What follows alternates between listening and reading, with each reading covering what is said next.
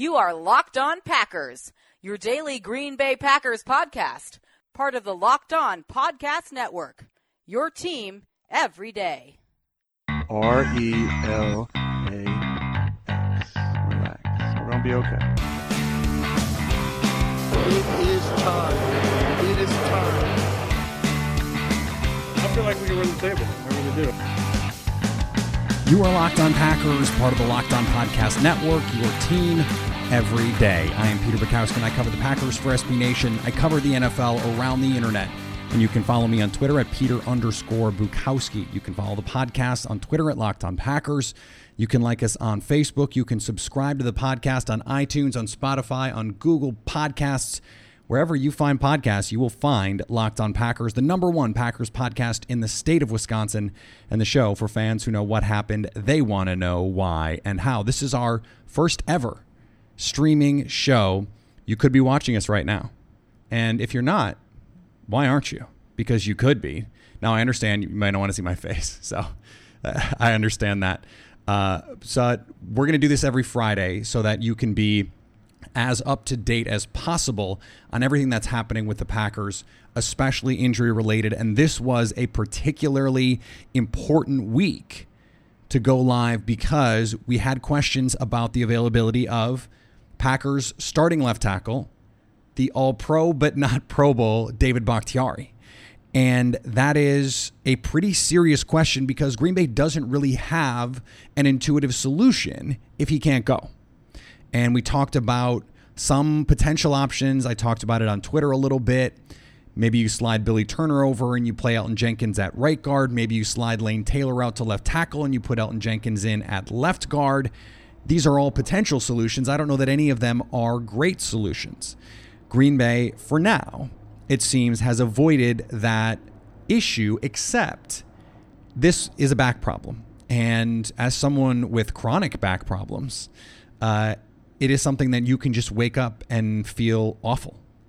And he's he said earlier in the week, I just my back just didn't wasn't cooperating. And that is something that can just pop up. I mean, it's it happened to Aaron Rodgers. If we assume that that's a real injury, I'm not convinced it was, but you know, maybe it was.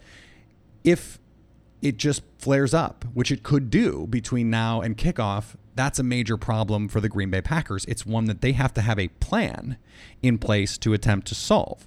We don't know what that plan is going to be. It sounds like Billy Turner is the swing tackle, and they'd approach it that way. And getting Elgton Jenkins on the field in that situation rather than putting Alex Light out there, that puts your five best healthy remaining offensive linemen on the field. And I think that's the way to do it right now we're operating under the premise that he's going to play. He sounds optimistic he's going to play, and I think he has to play. I mean, if Green Bay wants to win, he has to play.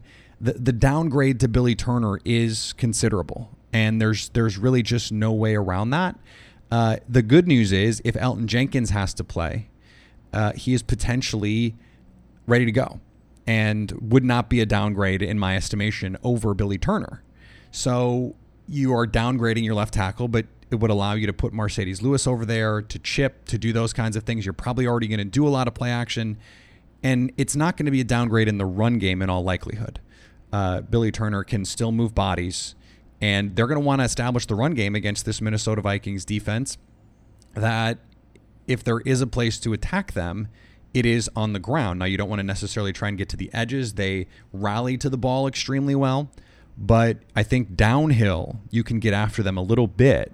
Uh, for the Vikings, though, they have injury issues of their own. And while it looks like David Bakhtiari is going to play, it looks like uh, Mike Hughes will not play. He is doubtful officially. And Mackensie Alexander's out, as we thought, with that dislocated elbow. Mike Hughes dealing with that knee injury. That leaves the Vikings without a nickel corner, or a true nickel corner anyway. Uh, and it's really just two healthy corners of consequence. That's a problem. And for as out of sync as Aaron Rodgers looked in week one, and for the questions that I think are fair to ask about Green Bay's ability to play with more than one receiver who's useful. I mean, we don't we haven't seen to this point in the season if someone other than Davante Adams can step forward and help the Packers in the passing game. We saw a little bit of Marquez Valdes Scantling do it. We saw a little bit of Trevor Davis do it. Um, we didn't really get a chance to see Jake Kumerow, and Geronimo Allison was essentially a no-show, and that's a problem. I mean, that's a that's a major problem for the Packers. They need to find a way to be able to attack this mismatch because Jayron Kearse is a safety by trade and was the nickel guy last week. He's a 4 6 guy. So he shouldn't be able to run with Trevor Davis. He shouldn't be able to run with MVS. Even Geronimo Allison should be able to create opportunities against him. But the Packers have to play more three receiver sets if they're going to be able to get to those kinds of looks. Otherwise, they're just going to say, Xavier Rhodes and Trae Waynes, you've got the Packers two receivers, and we're going to let Harrison Smith and Anthony Harris do the things that they're really good at and that's roam around and make plays. Green Bay has to be able to use their tight ends effectively to stress Minnesota's safeties, and they have to be able to attack the middle of the field. That means getting three receivers on the field, and I, I think this could actually open them up in ways that are useful to them because you get three receivers on the field. Minnesota's going to play that big nickel look. You want to throw out of bigger personnel to try and get mismatches, whether it's you know Davante Adams in single coverage on Xavier Rhodes, whether it's the tight end, whether what you know whatever it is, if you can suck those linebackers up the middle of the field, should be open. When you put three receivers on the field, and you put Kearse on the field, it's a pretty big personnel grouping for Minnesota. Usually, that would be a better look to run against than obviously the base look when they're in heavier personnel. Green Bay doesn't have that luxury because Kearse is on the field. So it makes them maybe be a little bit more one dimensional with 11 personnel. I don't, you know, is that a is that a big enough advantage where they're not going to run the ball? I hope it means they continue to run the ball in those solution uh, situations and make Kearse tackle. Make him be a safety in those situations. And then at least he's thinking, do I have to cover here? Do I have to tackle here? Because remember, he is a safety by trade. So instinctually, he's got a different base understanding of the way the game is played than a cornerback. A cornerback is going to look dead ahead at his man, and that's first and foremost. That's just it's just an instinct. Safeties, it's a little bit more read and react. They might peek into the backfield a little bit more. If you're able to run the ball in those situations and give him different kinds of looks, maybe you make him think a little bit more. Maybe he's processing and he's playing slower. And slower for a guy who's already slow, it's not ideal if you're the Vikings. It's something that Green Bay has to look to attack and can attack. It's only something, though, that they can attack if David Bakhtiari is on the field, or at least they have a reasonable solution if Bakhtiari can't go. So they have to be able to protect Aaron Rodgers. If you can give Aaron Rodgers time, he can attack this secondary. We know Davante Adams has had success against Xavier Rhodes. And we know Trae Waynes is grabby even if he's fast. Matt LaFleur loves the double move. You beat aggressive cornerbacks with double moves. You have to be able to protect Aaron Rodgers to get to those guys. And then you add in, okay, Trevor Davis, Geronimo Allison, whoever is out there against Kearse. You have to be able to protect Rodgers to give him time to get to where he wants to go. Now, David Bakhtiari, he can do that if he's healthy. We know Brian Bulaga can do it if he's healthy. He did it really successfully against Chicago last week. You have to be able to protect if you're a running back, you have to be able to be willing to give help. I think we're going to see plenty of Jamaal Williams in this game in passing situations to try and mitigate that pass rush, even with Bakhtiari and Bulaga. Although Mike McCarthy was was more than willing to just say, "This is this is what we're going to do," and and try and beat our tackles one on one. I don't know if Matt LaFleur is going to do that. We haven't seen him in this situation before. It's something that that we're going to learn about Matt LaFleur as this goes on, and and that's something that is useful data for us moving forward. We, we don't know if it's going to be effective.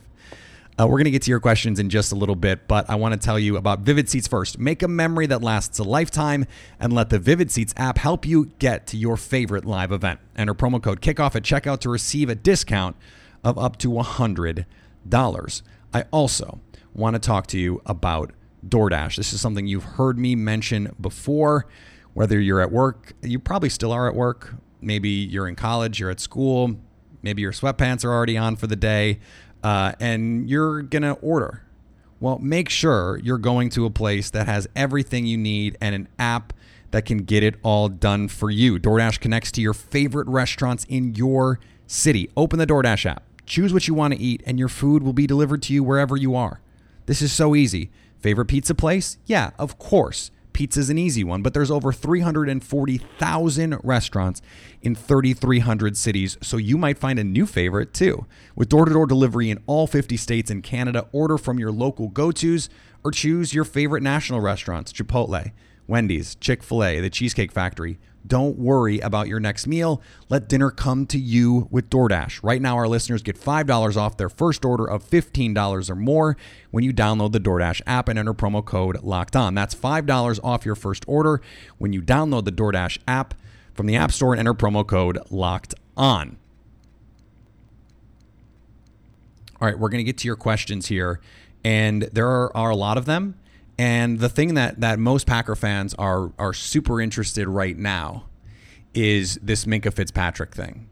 And the Dolphins have said that they're going to make it possible for for them to trade Minkah Fitzpatrick. He is not happy with what's going on in Miami, and it's it's frankly hard to blame him uh, as this is as this is all going on. And you know, this is an opportunity for Green Bay.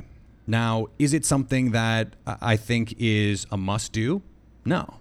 And Brian Gutekunst has put this team in a position where they can say Minkah Fitzpatrick would take this team to the next level, but he's not a necessity in the way that Khalil Mack was last year.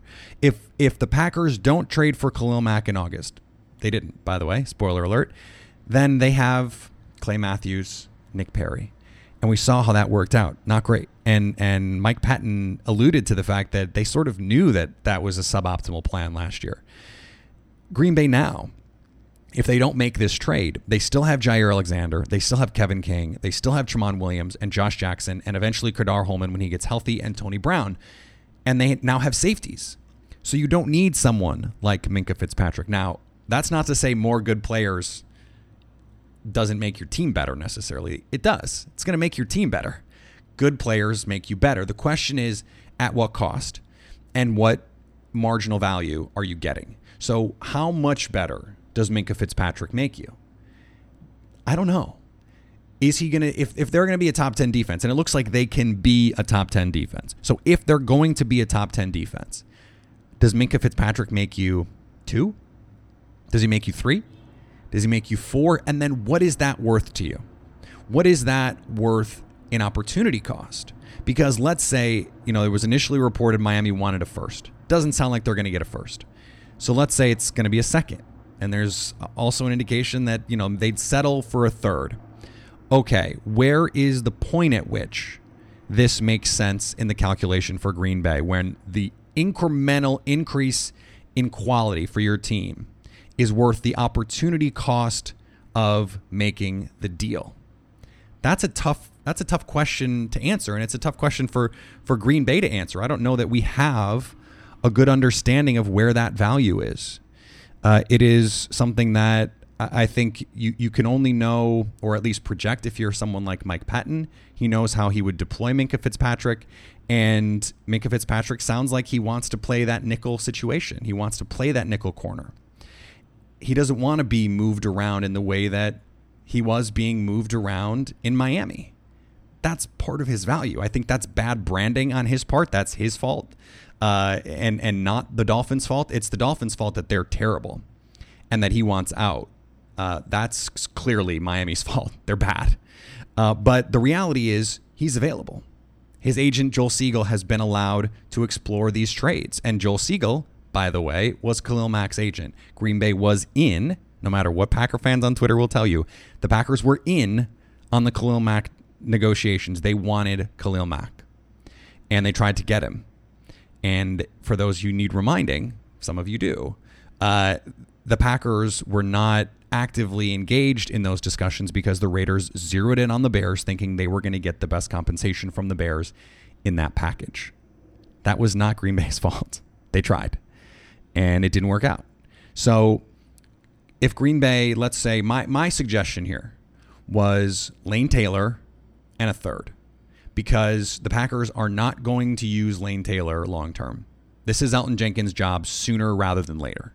So if that's true, and he's an expendable piece and they're happy with Elgton Jenkins in the game and I think they should be frankly then you're you're getting rid of a player who is not part of your long-term solution but could help Miami in the short term. The Dolphins have one of the worst offensive lines I have ever seen. Seriously, ever. They are absolutely garbage on the offensive line and they're going to get their their quarterback killed. Ryan Fitzpatrick, Josh Rosen, whoever is out there they're they they have no chance because they can't protect him. I mean, they're going to send one of those guys to the hospital at some point. So you give Miami a player that is relatively useful, but not so useful that he makes you so much better that you risk you're, you're tanking for Tua.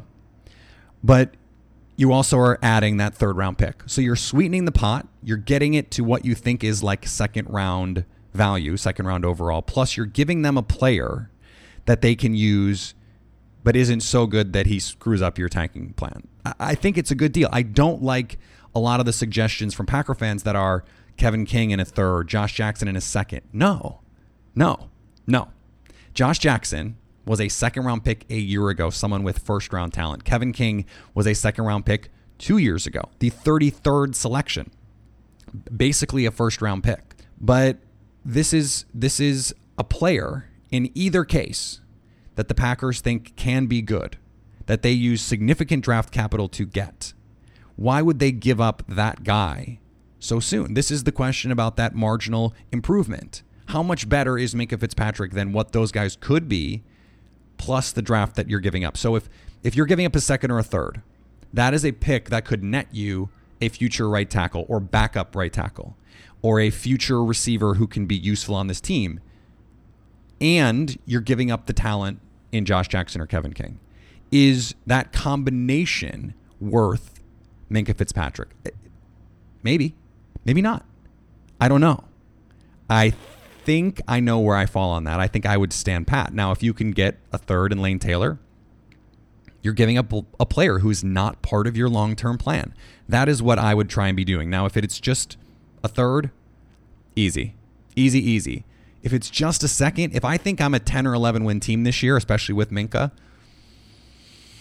I'd probably give up a second. Yeah. Because I think draft picks in general are a little bit overrated because we know for sure Minkah Fitzpatrick is good. A second round pick is like a 30% chance you get a good player. Minkah Fitzpatrick's already a good player. He's on a rookie contract. That's really valuable. So I would give up a second, I think. I think. All right, there's more questions that we can get to here. I don't want to spend our whole show talking about that. I've spent the whole day on Twitter talking about that. Uh, by the way, that question was asked before all of this came out, and but it was asked for someone who did not leave their name. So, sorry, that's just life. Um, hello, Peter. What's happening? Hello, Peter. What's happening? Rick from Far, Texas. Loved the crossover Wednesday with Luke Braun. One thing that occurred to me as he mentioned that the edges of Minnesota's line are the strongest. You mentioned before that one of the things you like most about Gary and Za'Darius is that they can line up inside and be effective. What are the chances we see Pettine change it up from what he did week one and bring more pressure looks up the gut this week? Also, I propose we start thinking of a nickname for this awesome D. What do you think of the snow fly zone? So, the snow fly zone has already been out there. I did not know that when this question came in, but that's true. I love it. We're adopting it. It is now part of the Locked On Packers brand, Snow Fly Zone. I love it. We're keeping it. Uh, but this is an interesting question because we thought Chicago had a strong interior. James Daniels, Cody Whitehair, Kyle Long. That's a really good group.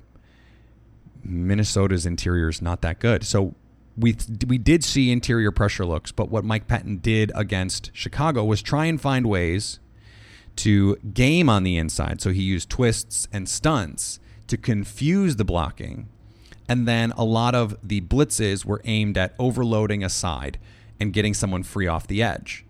I think against Minnesota, you will see more double A gap pressure. I also think you will see more opportunities for someone like Rashan Gary with his hand in the dirt as a three tech inside and Za'Darius as a three tech inside. Kenny Clark is going to eat up Garrett Bradbury and Pat Elflein. Elflein also on the injury report questionable. If he can't go, if he can't go, and they have to go to a backup, a guy who is worse than him, Green Bay should dominate this game on the inside. Dominate.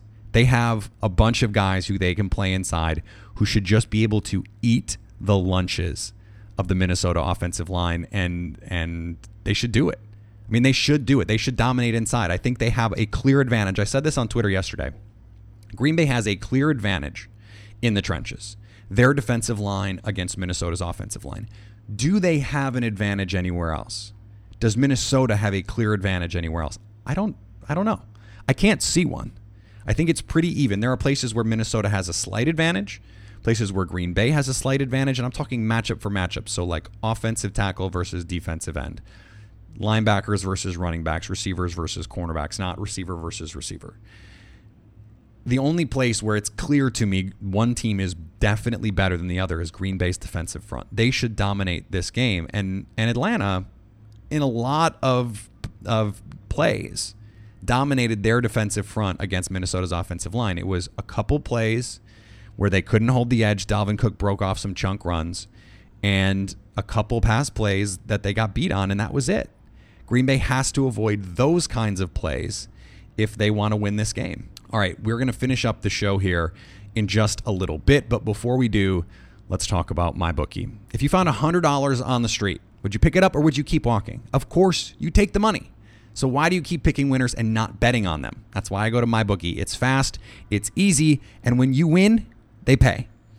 Let's face it, where you're betting is just as important as who you're betting on. That's why you should go to my bookie. They have live in-game betting. This is the future, guys. Second and 10, do the Packers convert? You can bet on this stuff live. You can bet on fantasy values.